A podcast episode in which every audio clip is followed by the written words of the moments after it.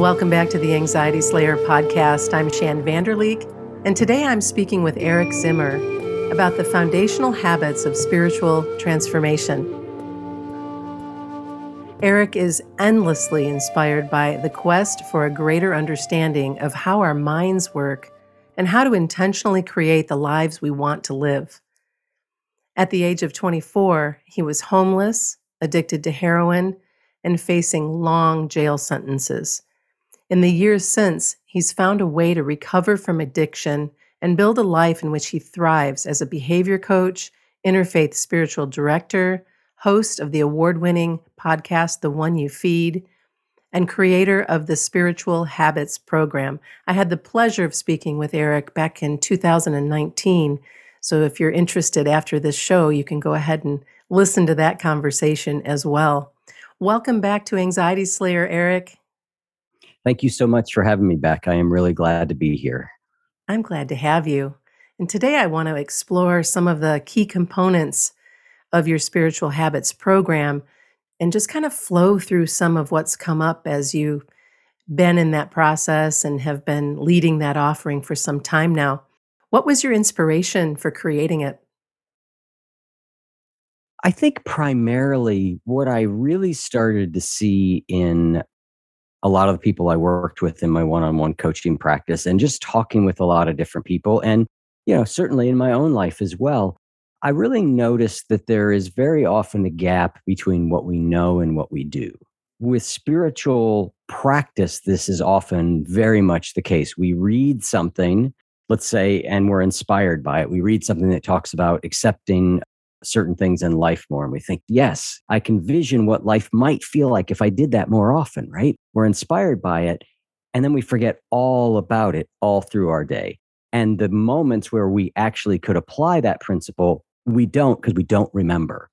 As I looked at the knowing doing gap, uh, particularly when it comes to this sort of transformational wisdom, I realized that I think the primary problem is one of forgetting since I'm a, a, behavior coach and I've spent a lot of time studying and interviewing some of the leading people that are out there with behavior science and knowing, you know, how do we change? How do we make changes in our life? I realized I actually had some of those answered.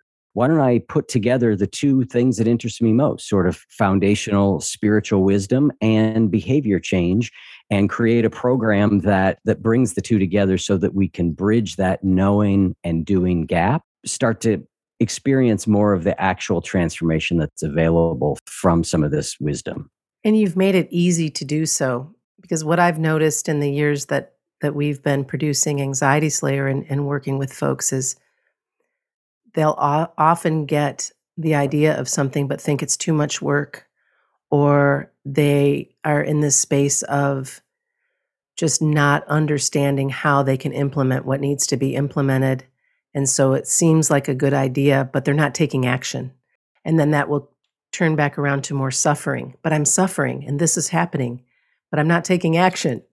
Yep. And y- you had a, a quote on your website that that said, "What you practice, you strengthen." And that's been something that we've been sharing for for such a long time is that if you take action, if you practice, if you do so from a place of just putting one foot in front of the other, it's going to make a big difference. And what you've done is created this this roadmap to help people get there. Yeah, I've certainly tried. The foundational principle that underlies the entire program is little by little, a little becomes a lot. Because to your point, people think that they need to do a lot in order to change. And particularly in spiritual circles, people are thinking in terms of retreats and mm-hmm. monasteries. And I mean, you know, we get very extreme with it. But for most of us, maybe we go on a retreat once or twice a year, but our lives are busy. And that's not going to change for most of us, right? That's just the nature of what we've got. So we've got to have a spiritual program and practice that works with that. The program, there are there are a couple sort of broad pieces to it. One is what I'd call formal practice. And this is sort of things that we do uh, where we take time away from our day to do some sort of spiritual practice. We're meditating or we're praying or we're chanting or, you know, but it's time or we're reading and writing and reflecting, but it's time that we take away and sort of go off on our own and, and do this spiritual practice. And those are the formal practices and those are valuable and they're important. The second part of the program is what I call on the spot practices. And on the spot practices are things that you do as you're going through your day that you don't have to take time away from your day in order to do. Or maybe it's about pausing for a minute and reflecting in a certain way. If we can get more of those on the spot practices, I, I refer to them as still points. If we can get yeah. more of these still points throughout our day, then little by little, a little becomes a lot. This stuff starts to add up. And that's mm-hmm. the way most of us are going to change. We're simply not going to change by going away for six months and dedicating our life to practice. Some fortunate people may be able to do that, but the vast majority of us are not. And even the people that do that are going to come home and have a busy life and still have to learn to do this. that just made me think of a, a very brief but funny story. I, I was coming away from a silent retreat and it was just so decadent. I just loved it. It was a wonderful experience. And I was coming home, just driving along the water. I live in a beautiful place. It was just a couple hours drive, but mostly on the water and just taking my time, listening to some music, just in my happy place. And uh, apparently, I did something. I don't remember if I cut somebody off, if I didn't use an indicator, if I wasn't going fast enough. But I stopped this street light and this guy just lost his friggin' mind at me, right? Just like screaming out the window. I don't even know what he said and beeping the horn and whatnot. And it was just this moment of, oh, well, I guess we're I guess we're back to this form of reality now. Most interesting, and because of where I was at, of course, I could just kind of smile and wave and move on. But uh, it was just that rude awakening and, and that on the spot mindfulness that you bring up. It, it's kind of like what you and I were talking about before we started recording is when you like, oh man, I'm kind of tired this afternoon. And maybe I had a little bit for lunch that didn't suit me or, and I've got this work to do. And, and then instead of making it be this stress ball of anxiety, it's like, oh, you know, it's all right. You've been here before. You've got this. Do what you need to do and so on, right? So you're right there in that moment, not letting yourself spin out with whatever it might be that came up. Yeah, 100%. Yeah, first, I want to say your voice is just so, uh, you've got such a great voice for this. I, I, just listen to you talk and I'm like, just, I just love hearing it. Thank with you. That, that aside, what you're describing is so important because what it is, is it's ultimately what is transformational is the ability to recognize what's going on within us and work with it skillfully so that we can then act according to what it, we value and what is most important to us. Like that's the, to me, that's kind of the whole enchilada right there. Right. Yeah, and so yeah. the first part of that is that recognition.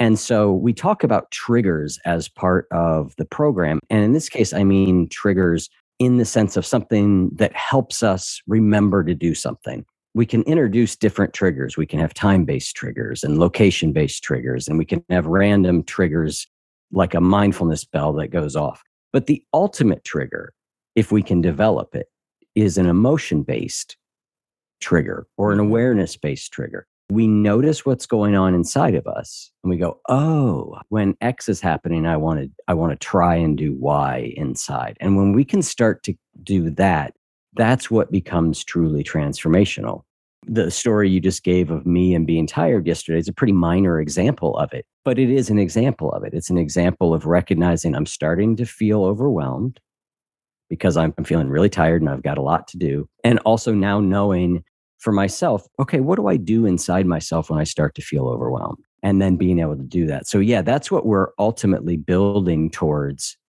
Can you dig in a little bit to the four principles that make it easy to build any habit the four principles that I think are are critical to building uh, a habit. The first is to know your why. Right? If you don't know why you want to do something, you're not going to stick with it. You're not going to continue to do it. So we want to get really clear. Why does this matter to me? The closer that gets to something really emotional for us, the better. Well, I might say, well, I want to uh, take a walk every morning. Why? Well, because I want to be in better shape.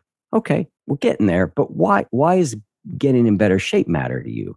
Oh, because I want, you know, if I'm in better shape, I'll have more energy. Okay. Why does having more energy matter? Oh, because I really want to have the energy to play with my grandchildren. Okay, now we are to something that matters deeply to us. Right. So knowing why we're doing something is is really important. The next is to start small. The basic thing is most of us take on too much, and then we uh, we can't do it consistently. And so when we can't do it consistently, we start to feel bad about ourselves and we doubt ourselves, and that drives our motivation down and it becomes less likely that we'll do it. So it's much better to start small and build than try and do too much and have the whole structure collapse. And the third is to be specific. We need to know what we're doing, uh, when we're doing it, how we're doing it, where we are doing it. I often say that ambiguity is it's one of the the parents of procrastination. When we're ambiguous we don't do it. So back to my workout example. If i'm like well i want to get in better shape. I should exercise this week. That is not nearly specific enough. Like it's very unlikely i'm going to act on that. Mm-hmm. um, even if i get to i'm going to uh, I'm going to take a walk tomorrow. Okay, I'm getting closer. I've got it down to a day and an activity. But best would be I'm going to take a 15 minute walk uh, around my block at 3:30 tomorrow. Right? Like yeah. that level of specificity. The science is uh, very clear on, on on a lot of studies that when people are specific about what they're doing, they know when they're doing it, what they're doing, and they they get rid of the the ambiguity. They're much more likely to do it.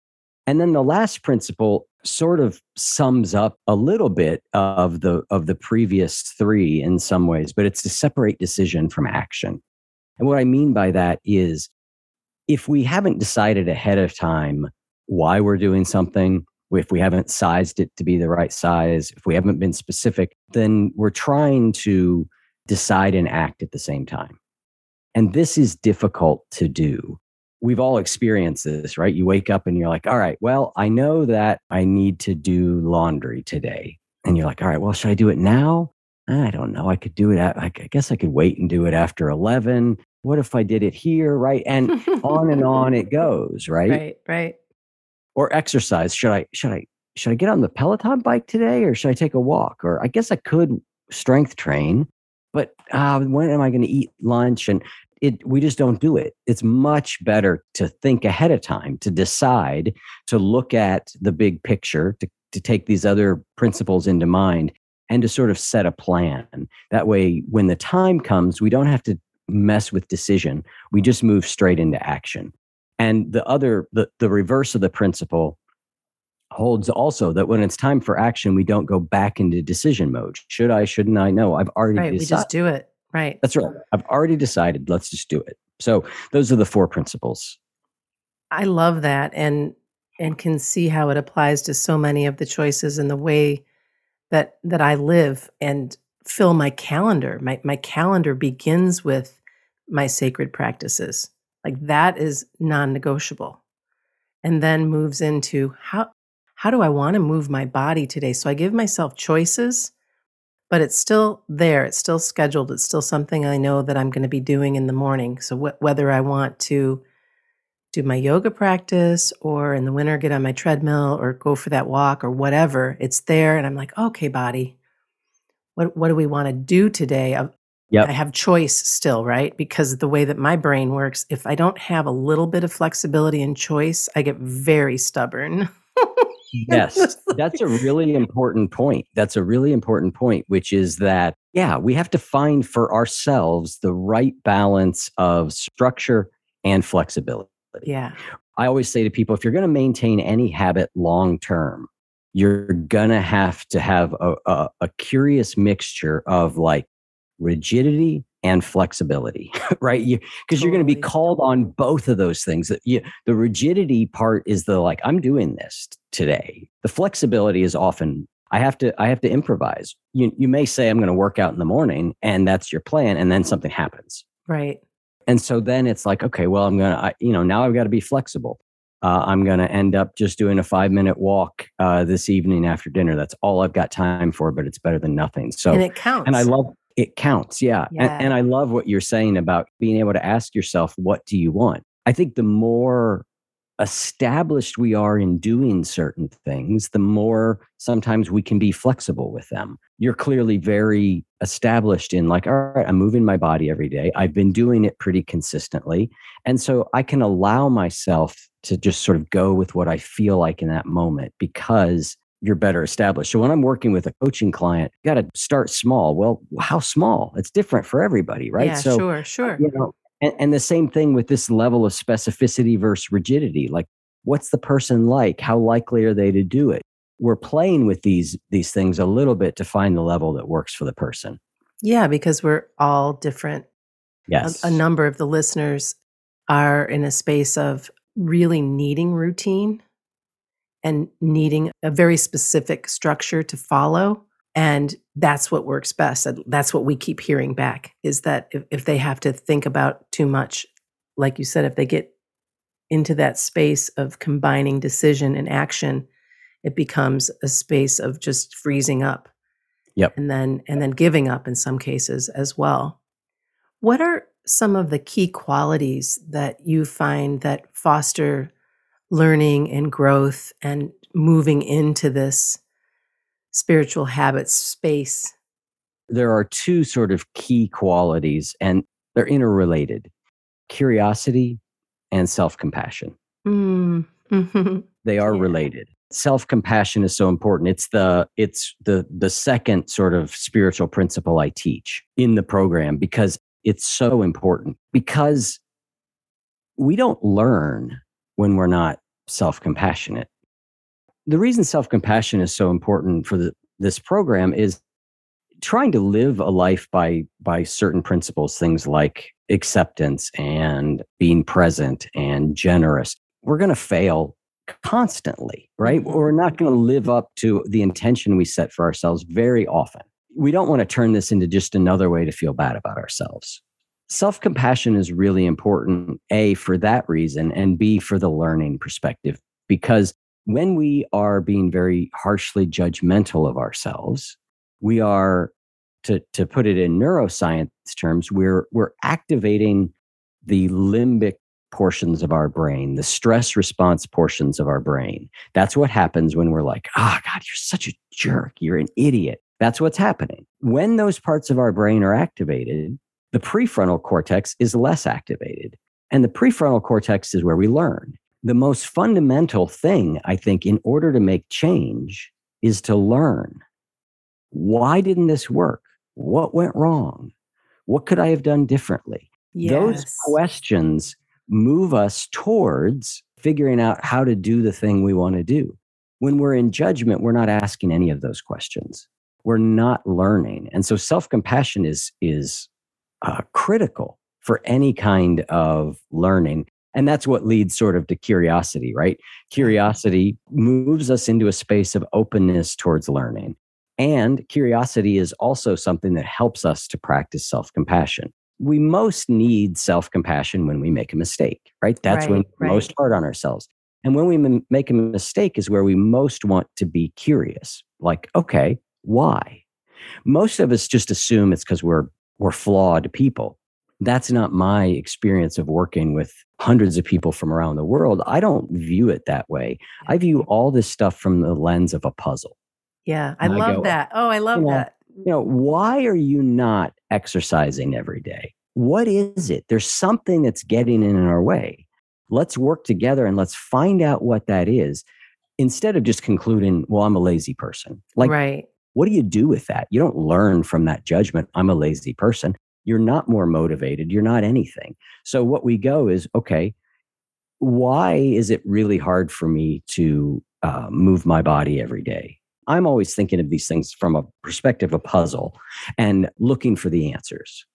And as we were talking about the the judgment piece too, one of the practices that I have that I do every night without fail before I go to sleep is I just do a quick run through of the day and notice what I really enjoyed, what fell flat on its face, what I might be able to do differently, where I could have been more kind, and then let it all go let it go. Look at it and then let it go because I used to hang on to that stuff and then just continually beat myself up over if I wasn't absolutely perfectly behaved. if I wasn't yeah. if I didn't carry myself in such a way and it was exhausting trying to to do that and now I can look at it and go, "Wow, you know, that worked out really well. That worked out really well." That particular choice and how you responded to your daughter could have gone better. Perhaps we could be more curious in our relationships too, instead of judging something that happens.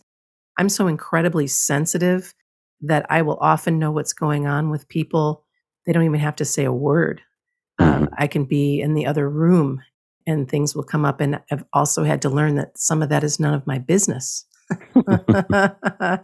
and to be curious ask the question if if I think something's up and and give and give my partner or friend or daughter the the opportunity to explore it or not. But coming back to that space of of we all are hard on ourselves in one way, shape, or form.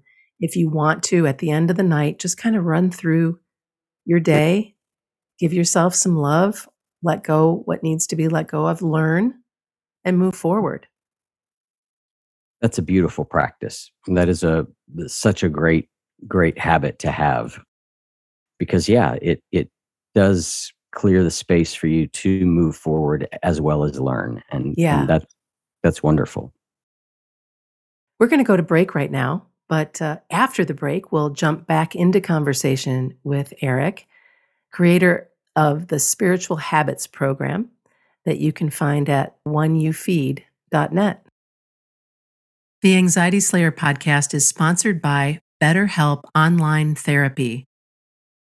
Supportive, nurturing relationships take practice, especially your relationship with yourself. A lot of us will drop anything to help someone else that we care about. We'll go out of our way to treat other people well, but how often do we give ourselves the same treatment? Ananga and I regularly invest in our self care with tapping, nutrition, breathing exercises, yoga, and even counseling when we need additional support. BetterHelp Online Therapy wants to remind you that you matter just as much as everyone else does, and therapy is a great way to make sure you show up for yourself. I worked with a BetterHelp therapist a while ago to help me through a challenging time at the beginning of the pandemic when my daughter was leaving the nest for college. I received wonderful support from a trained professional who was perfectly suited to my situation. BetterHelp is online therapy that offers video, phone, and even live chat sessions with your therapist, so you don't have to see anyone on camera if you don't want to. It's much more affordable than in person therapy and you can be matched with a therapist in under 48 hours. Give it a try and see why over 2 million people have used BetterHelp online therapy. Anxiety Slayer listeners can get 10% off their first month at betterhelp.com forward slash slayer. That's B E T T E R H E L P dot com forward slash slayer. Eric, before the break, we were discussing building habits and spiritual transformation qualities and fostering learning and growth. But I'd, I'd like to also know your thoughts on how we can navigate around the roadblocks that we experience, the, the ones that we subconsciously put up for ourselves, the resistance that will come up. And you were talking about it a little bit before break about the eh, working out or the choices that we make or don't make and the way we label ourselves and and so maybe you could continue on that putting that puzzle together and help us navigate around these roadblocks yeah i think you know different people's roadblocks are are different so it's it's hard to to generalize too much with things that get in our way there are some roadblocks that stop us from taking particular action. That's that's a type of roadblock. And then there are roadblocks I think that stop us from feeling more peace of mind. And so those are very different sort of animals. And I'm going to talk to the second one a little bit more okay. than the first one because you use the word there resistance. And resistance is really the the best way I can say it is just this sort of consistent sense of I don't want to. Yeah, right? We're getting a lot of mileage out of me eating bread at lunch yesterday. Yeah, but right. we'll go back to that. We'll go back to that example. You know, I come home and I'm really tired and I've got a I've got the rest of the day of things to do. And my brain starts going, I don't want to. I don't want to. I don't want to do that. I don't want to do that. I don't want to do that. Right. And that make that, that just makes me more tired. So learning to drop some of the resistance to life is really an important thing to do. And it's one of the spiritual habits that we work on. It's a great idea that was put out there. I think it originated with the, the meditation teacher Shinzen Young. But he said that suffering equals pain times resistance. If we take my example yesterday, the pain is that I'm tired. It just, it's no fun to be tired and have a lot to do. We all can relate to that. And it just, it's an unpleasant thing. But to the extent that I'm really leaning into that, like, I don't want to, and I wish I didn't have to do this, and boy, would it be great if I could take a nap. The extent I'm doing that, that's all resistance. And so what's happening is I'm taking the original quote unquote pain in this case, and I'm multiplying it. And that is equating to more and more suffering.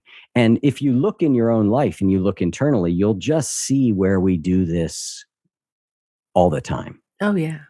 The thing that I try and do is if either A, I can't change the situation, or B, I'm not going to change the situation, then I try and really work on just, okay, this is what's happening. So, yesterday, right, I could have said, I'm too tired. I'm canceling all my afternoon appointments and I'm going to get in bed.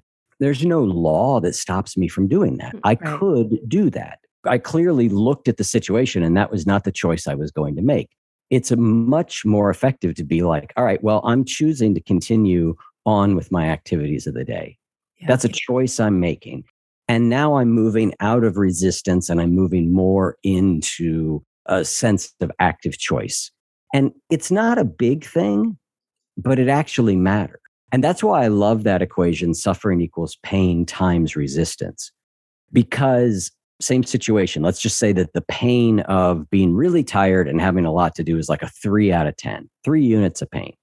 Okay. Right now, my suffering is at three. Let's say I'm resisting it at a level of like three out of 10.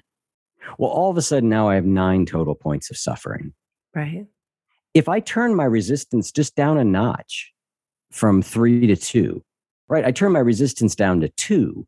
I now have six points of total suffering, and I haven't had to change the underlying pain at all. And so we can look at this in all aspects of our lives. If I have back pain, same thing applies. There's a certain amount of pain, there are sensations that are coming, but then there's a whole load of I don't want this, I don't like this, what I, you know, there's all kinds of resistance around it. Can I lessen that resistance? And so the resistance to life and what's happening, I think, is one of the biggest roadblocks to inner freedom. Absolutely. When we get to that space where we, I don't want to do it, I don't want to do it, and then we finally weigh our options and we choose to move forward. But in doing so, what would support me right now as I do move forward with my afternoon? How can I best care for myself, even though I'm feeling this way? Maybe I can have a, a glass of spring water, or maybe I can have a handful of strawberries, or you know something that might help give me a little bit of energy that's good for me that and then remember that I was looking forward to what I have going on and that maybe I would be causing even more pain for myself and others if I blew off the afternoon. You know, like what is the trade-off here? Right, right. as you were talking about those points. And what I find is as soon as I make the choice to just go for it, as soon as I've gotten through that keyhole and on the other side, I'm so happy that I did because then I get to have conversations like this one with you. then, you know, then I get to do the, and it's like, oh, cool. I'm so grateful that I made that choice.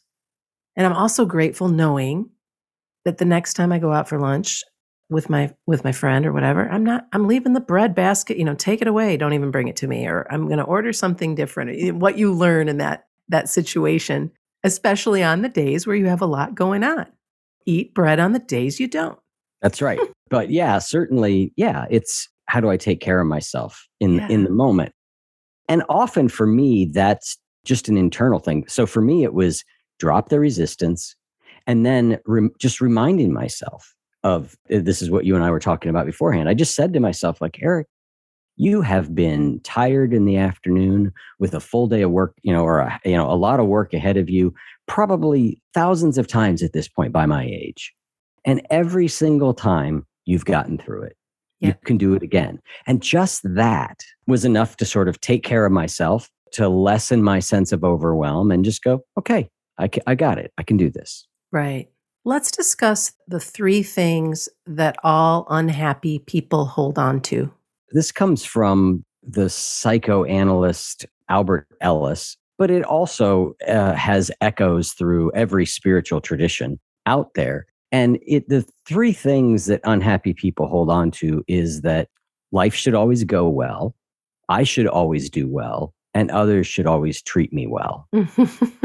and to the extent that we believe that to be true, is is to an extent that we suffer, right? It's another way of resisting because then every time that life doesn't go well, I don't do well, or people don't treat me well, I have an argument with the universe, right? You're going to be doing a lot of arguing in that case, right? Oh my gosh, it's so because, true. It's so yeah. true because you if you've spent ever spent any time with somebody who is very unhappy, they're constantly talking about what went wrong, how they were treated poorly, how they expect things to be shitty, how they expect them to go sideways. They're calling it in. Yeah. It's, I mean, it's stunning to me. Yeah. And so I think just um, there's a, there's an author David Richo who talks about the givens in life and again this this echoes Jung and it echoes Buddhism but you know that there are givens in life uh, one big given, right? We're all going to die. Like it's going to happen. And so, to the extent that we don't resist things that are going to happen, the better off we are. Yes, we people are not going to treat us well, and that is going to hurt sometimes. I'm not saying that you, this this causes a complete lack of like I never feel anything. Right. Let me give a, a, a more concrete example. I had three dogs and I, I loved my dog. I mean, I love my dogs. I've still got dogs and they are like, they are super uh, precious to me. And so one of my dogs got old and had a stroke and we had to put her to sleep. Sad, mm-hmm. really, really difficult, right? A few months later, the next dog in line, who's much younger, gets lung cancer. Mm-hmm. And we end up having to put him to sleep. Now, my brain started to do the it's not fair. Why did he have to go so quickly? I just had to put my other dog to sleep. That's right. not right. right. I started to get into an argument with the world. And what I was able to do was go, oh, wait a second. Dogs get sick. Eh, living things get sick. They die. It's what happens. So I am really sad, but I'm not in an argument with the world over it. Right. And that's a very different place to operate from. And it actually makes it easier to process emotion and move on. Because a lot of that resistance and a lot of that thinking and a lot of that arguing is a way of avoiding what we actually feel. Mm-hmm. So right, I was right, right. drop all that and just go, I'm really freaking sad and go through the grief process, which, yeah. you know, this does not get me out of that, but it does get me out of thinking that it shouldn't be this way. And that idea that it shouldn't be this way causes a lot of suffering. And so, in those three things I said that unhappy people hold on to, the first one is that things should always go well. Well, they don't. They just don't. I wish they did. I wish yeah, there was, right. a, maybe there's an alternate world where they do, but in this one, they don't always go well. Life isn't always fair. And this doesn't mean that we don't try and improve circumstances for ourselves and others. It doesn't mean that we don't fight injustice when we see it. It just, there's a slight relaxing into like, this is the way things are. Now, what do I want to do with it? Mm-hmm. There's something that came up in some of the work I was looking at in your program around all or nothing thinking. And it mm. really grabbed my attention because I used to be that way, very much all or nothing. And now I can kind of giggle about it because I could see how that was stopping me everywhere, frankly. So I'd love, love, love for us to finish up our conversation today talking about how we can step out of all or nothing thinking so that we can really enjoy our lives, free ourselves for the curiosity, the gratitude, the wonder that is ours to live. Yeah, all or nothing thinking, boy, that's a big one. I am a big proponent of the middle way. And I'm a, such a big proponent of it because it doesn't actually come naturally to me. You might have guessed from hearing my intro that I was a homeless heroin addict. You might guess, like, oh, he had a tendency towards the extremes. Yeah. Um, maybe just a little. Just a little, right? I was joking with my uh, I was working out with a trainer last week. I said, philosophically, I'm a middle way guy. Personality trait wise, I'm not, which is why it's be, why it's become such a hugely important philosophy for me. Um, because yeah, all or nothing thinking, the extremes get us in trouble. I mean, there's just countless ways that we get into all or nothing thinking hurts us, right? You know, we could get into it between indulging and repressing emotion. Some people allow emotion to just run their life, it makes mm-hmm. all their decisions. Other people try and completely shut it off. The middle way actually works better.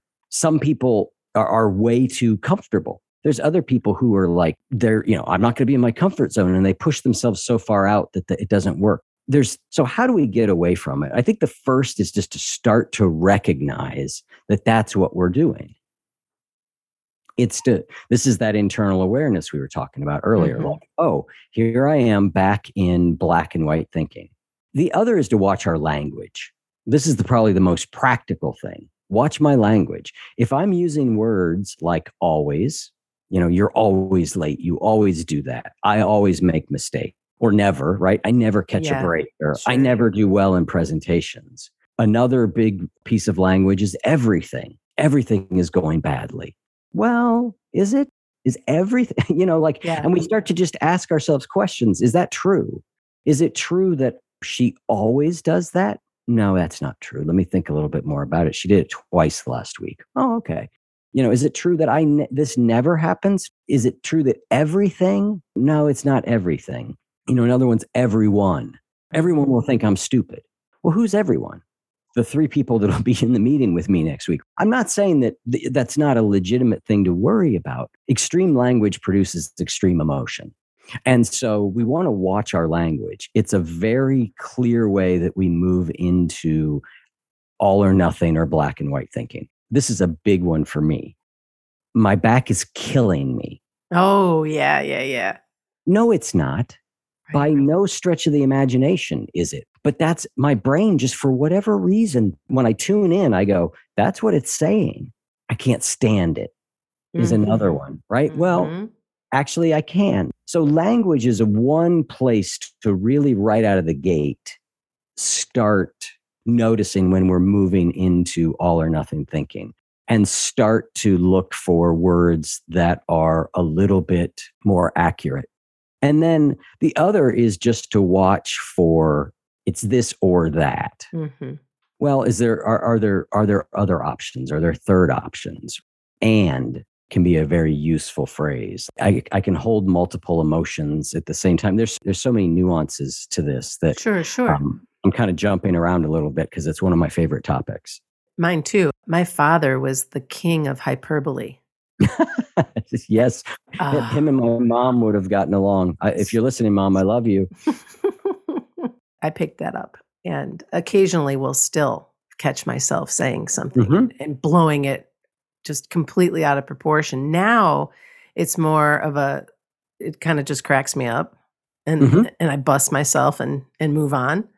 But for the longest time that was a a normal thing. And and so you yeah. get in that pattern and it's I'm not judging it or labeling it. It just is what it is.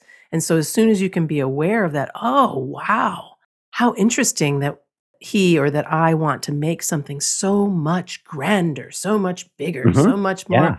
Than it really is. Yeah. A lot of us have this deep fear of things being sort of in the middle and uh, of being quote unquote average, or there's this real sense that, you know, we're sold on culturally, like everybody should be exceptional. The vast majority of us simply are not exceptional. Mean, it doesn't mean we're not special. It doesn't mean we're not lovable. It doesn't mean all these things. Actually, when we drop the need to really be exceptional, we can actually start to just live life. Mm-hmm. You know, we can actually just start to go, okay, you know what? I'm just another person doing the best that I can. And, And, there's so you know, much and there's so much sweetness in that. Yes. When you let yourself be that and let yourself love what you love.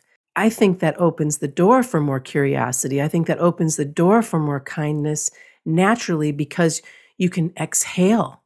You can drop your shoulders and go, okay, how do I want to live my life? How would I like this to look? And it doesn't have to be in comparison because comparison is a whole nother podcast, right? So, comparison is wow. a two or three podcasts. yeah, right. oh my gosh, Eric. So this time blew by. I want to keep talking to you. What's coming up for you? What What are you feeling like you might want to share with us before we part ways today? I'm going to go back to something we said earlier in the conversation, which was, you know, everybody's a little bit different. And um, when we talk about m- middle way thinking, when we talk about all or nothing thinking, it's really helpful to recognize that character traits that become virtues are generally sort of a middle place between two opposites. Courage is the middle place between being a coward and being an idiot. Courage is kind of kind of in the middle. And so with any of these things, what's really helpful is to know for you, you know, what direction do you need to move? In my coaching practice, people are always like, well, you know, what's the one thing you would tell everyone? I'm like, well, that's kind of tricky because everybody's different. Some people I need to push harder. Some people I need to say, take it a little easier. So knowing yourself is really important. And as you listen to me talk or anyone else talk, it's really always important to run this sort of through our own filter and go, okay, does that apply to me? If so, you know, oh yeah, I do need more of that. Or know what, you know what, I'm already too far in that direction. I actually kind of need the opposite of that. So it always, after I get done with the conversation, it always sort of bubbles up for me to sort of tell people like, trust your own experience to some degree. Know yourself and know your tendencies and learn what works for you. Mm, trust yourself. Yeah. Thanks again, Eric. I'm incredibly grateful to spend some time with you. So much love. Thank you. Right back at you. That was Eric Zimmer. His spiritual habits program combines foundational spiritual principles with proven behavior change practices and explores how we can learn to live and experience our lives in a more grounded, loving, strengthening, and creative way.